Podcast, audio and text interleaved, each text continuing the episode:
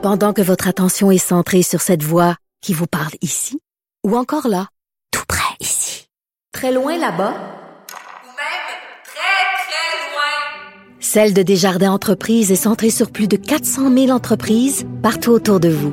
Depuis plus de 120 ans, nos équipes dédiées accompagnent les entrepreneurs d'ici à chaque étape pour qu'ils puissent rester centrés sur ce qui compte, la croissance de leur entreprise.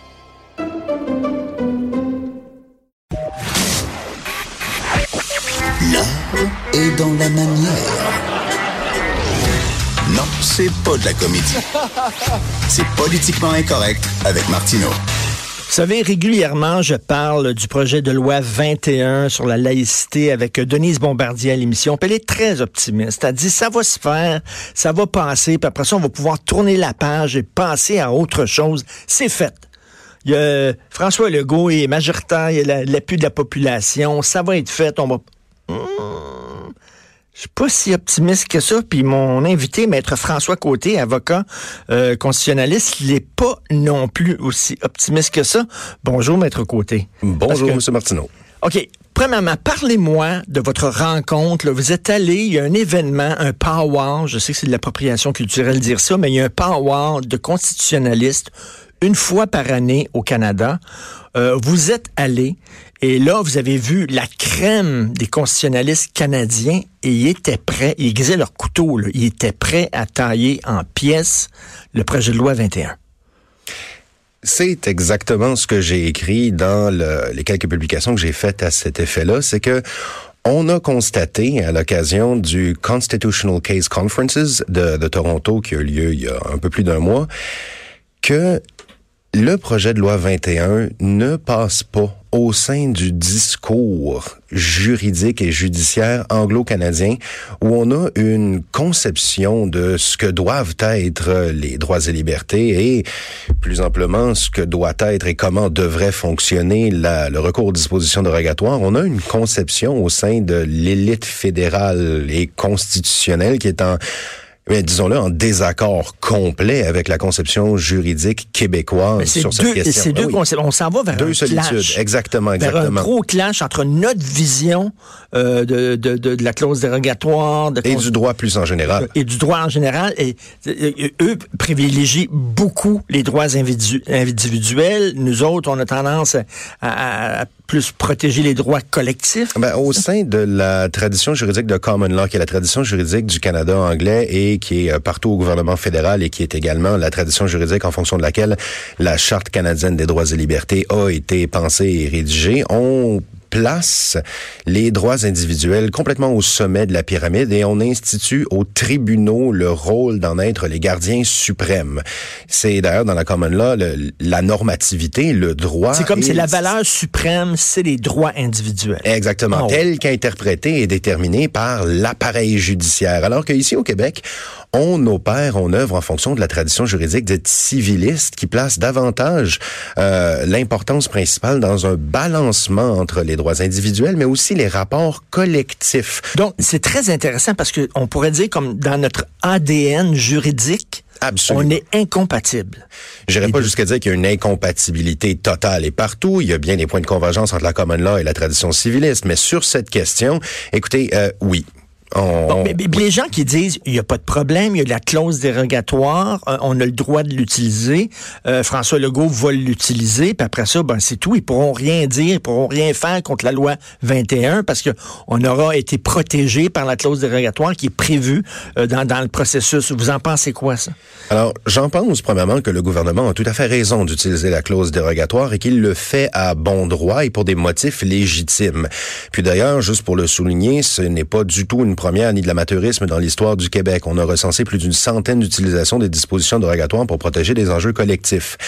Comme Cependant- quoi, comme la langue? euh, ben, notamment la langue, mais aussi des régimes de retraite, des questions liées à, euh, au développement du territoire agricole, à la procédure civile, à la fiscalité. C'est, il y en a plein d'exemples. Donc, il n'y a pas de honte à utiliser la Absolument pas. Depuis les 30 dernières années, on a une pratique bien établie tant dans la théorie que dans la pratique législative.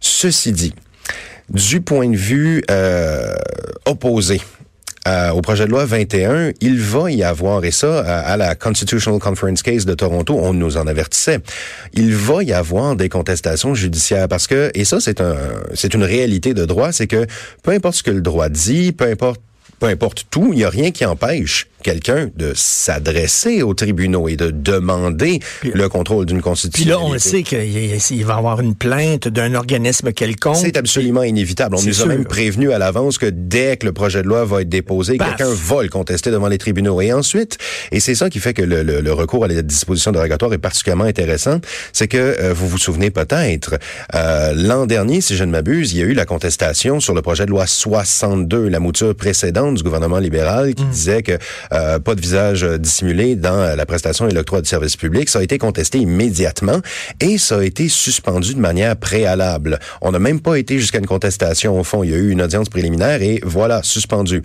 Et le, le recours aux dispositions dérogatoires va être euh, extrêmement pertinent pour éviter cette espèce de suspension préliminaire, mais rien n'empêche n'importe quel plaideur de dire j'ai des arguments à avancer et de là affirmer on devrait pas utiliser la disposition Ben, c'est dérogatoire ça, parce et que- déclencher un débat Parce que moi, juridique. je pensais que le, le fait qu'on on, on utilisait la clause dérogatoire, c'était comme un parapluie, ça nous mettait à l'abri de, de, de, de contestations Ultimement- juridiques. Ultimement, oui, ça mettrait à l'abri de contestations juridiques, mais n'importe quel avocat, n'importe quel plaideur va vous dire qu'il y a des procédures préliminaires qui vont, qui vont et qui pourront être tout à fait soulevées pour essayer d'aborder la question et essayer de forcer un discours. Et là, il y a des Canadiens qui vont dire, est-ce qu'on devrait permettre la clause dérogatoire pour cette loi-là? Est-ce que c'est aller trop loin? J'imagine qu'ils vont même remettre en question, parce que ça fait déjà longtemps là, que la, la nouvelle Constitution a été signée. D'ailleurs, pas par n'a le pas Québec. par le Pas Québec, soulignons-le. faut, faut le souligner. Mais est-ce qu'ils vont remettre en question l'utilisation de la clause dérogatoire pour ce projet de loi-là, en disant que c'est tellement une, un viol des droits et libertés fondamentaux qu'on va on, on va interdire d'utiliser la clause dérogatoire. C'est possible. c'est plus qu'une possibilité, c'est même une probabilité et on, on le dit au sein de la littérature juridique canadienne euh, contemporaine, c'est que on remet en question le droit même pour le gouvernement du Québec d'avoir recours aux dispositions dérogatoires. Et ici encore, on est face à un conflit de vision frontal. Et euh, j'aurais deux choses à dire à ce sujet-là. Premièrement, c'est que si on regarde à l'échelle internationale, on a une immense quantité de preuves quant au fait qu'il n'y a pas qu'un seul modèle unique d'interprétation et d'application des droits fondamentaux. Regardez la, la jurisprudence de la Cour européenne des droits de l'homme, regardez ce qui se passe dans les différentes instances nationales. Il y a une panoplie de manières de concevoir les droits et libertés fondamentaux. Donc, à moins de prétendre avoir le monopole de la vertu, on peut pas imposer que le modèle anglo-canadien est la seule manière de concevoir les droits et libertés. Et c'est ce que fait le gouvernement avec avec l'utilisation de la disposition dérogatoire.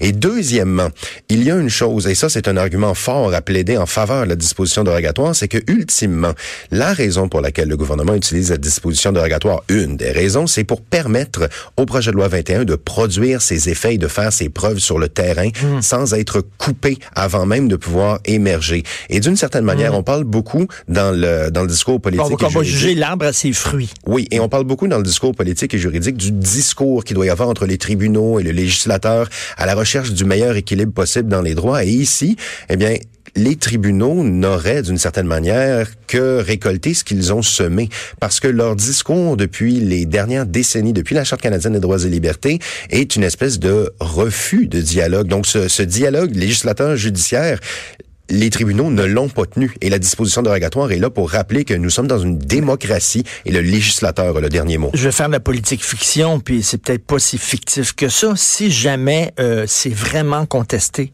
si on nous empêche d'utiliser la clause dérogatoire, si on taille en pièces euh, le projet de loi 21, il va falloir à un moment donné que les Québécois en tirent les conclusions qui s'imposent, c'est-à-dire qu'il y a une incompatibilité entre notre vision des choses et la vision du Canada.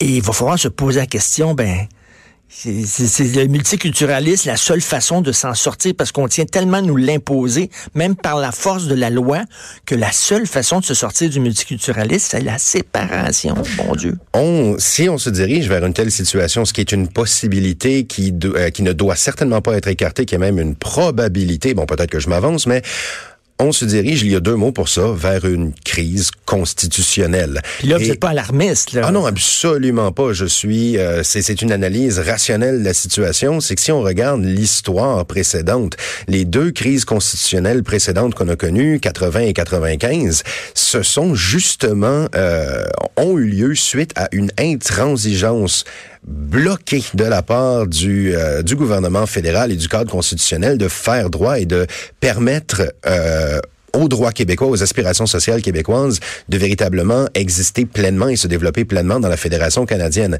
Donc, euh, dans les années 80, il y avait eu la question de la langue française, puis après ça, dans les 95, euh, avec le référendum, il y a eu toute la gestion qui a été faite, tout le rapatriement de la Constitution, tout, tout ça, tout le cadre constitutionnel canadien qui a étouffé la société québécoise, a généré des crises Comme, constitutionnelles. comme quoi l'histoire, hein, on peut jamais rien prévoir. On disait que le mouvement souverainiste était mort au Québec. Il peut, il peut renaître ou en tout cas prendre, prendre du, du poil de la Mais bête, comme ne on dit, suite, pas. suite à ça. René Lévesque et Jacques Parizeau ont commencé leur carrière comme étant fédéralistes. Et c'est après avoir constaté les limites infranchissables du cadre constitutionnel canadien que l'option souverainiste leur est apparue comme la seule option La seule possible solution. pour la préservation, pour le la prospérité pour la survie du Québec à long terme qui ne fonctionnerait pas au sein du cadre constitutionnel canadien. Donc, c'est peut-être la prochaine joute. les gens qui disent c'est fini, c'est terminé. Non, non, il y a une joute juridique qui va se jouer, qui va être très importante. Encore là, on ne sait jamais de quoi le, le futur est fait. Peut-être un changement de gouvernement lors des prochaines élections fédérales va amener un nouveau discours sur la question. Il faut pas écarter cette possibilité-là. Quoique euh, Andrew Scheer n'a pas vraiment fait preuve d'une ouverture immense, mais on dit en politique, c'est moi, c'est une éternité. Donc attendons de voir les résultats de la Mais- prochaine élection, mais c'est une possibilité qui est très réelle et on pourrait se diriger maintenant, aujourd'hui, en 2019-2020, vers le nouveau combat national d'une génération. Ben, J'encourage les gens qui nous écoutent à lire, euh, entre autres, votre page euh, Facebook où vous publiez souvent euh, des textes et tout ça, Maître Côté. C'est tout le temps extrêmement intéressant. Une analyse, je trouve, tout à fait pertinente. Merci beaucoup. Euh, J'espère qu'on va se reparler. Maître François Côté, avocat. C'est sur Facebook qu'on peut vous lire. Tout à fait. Tout à fait. Merci. On s'en va tout de suite à la pause. Vous écoutez Politiquement Incorrect.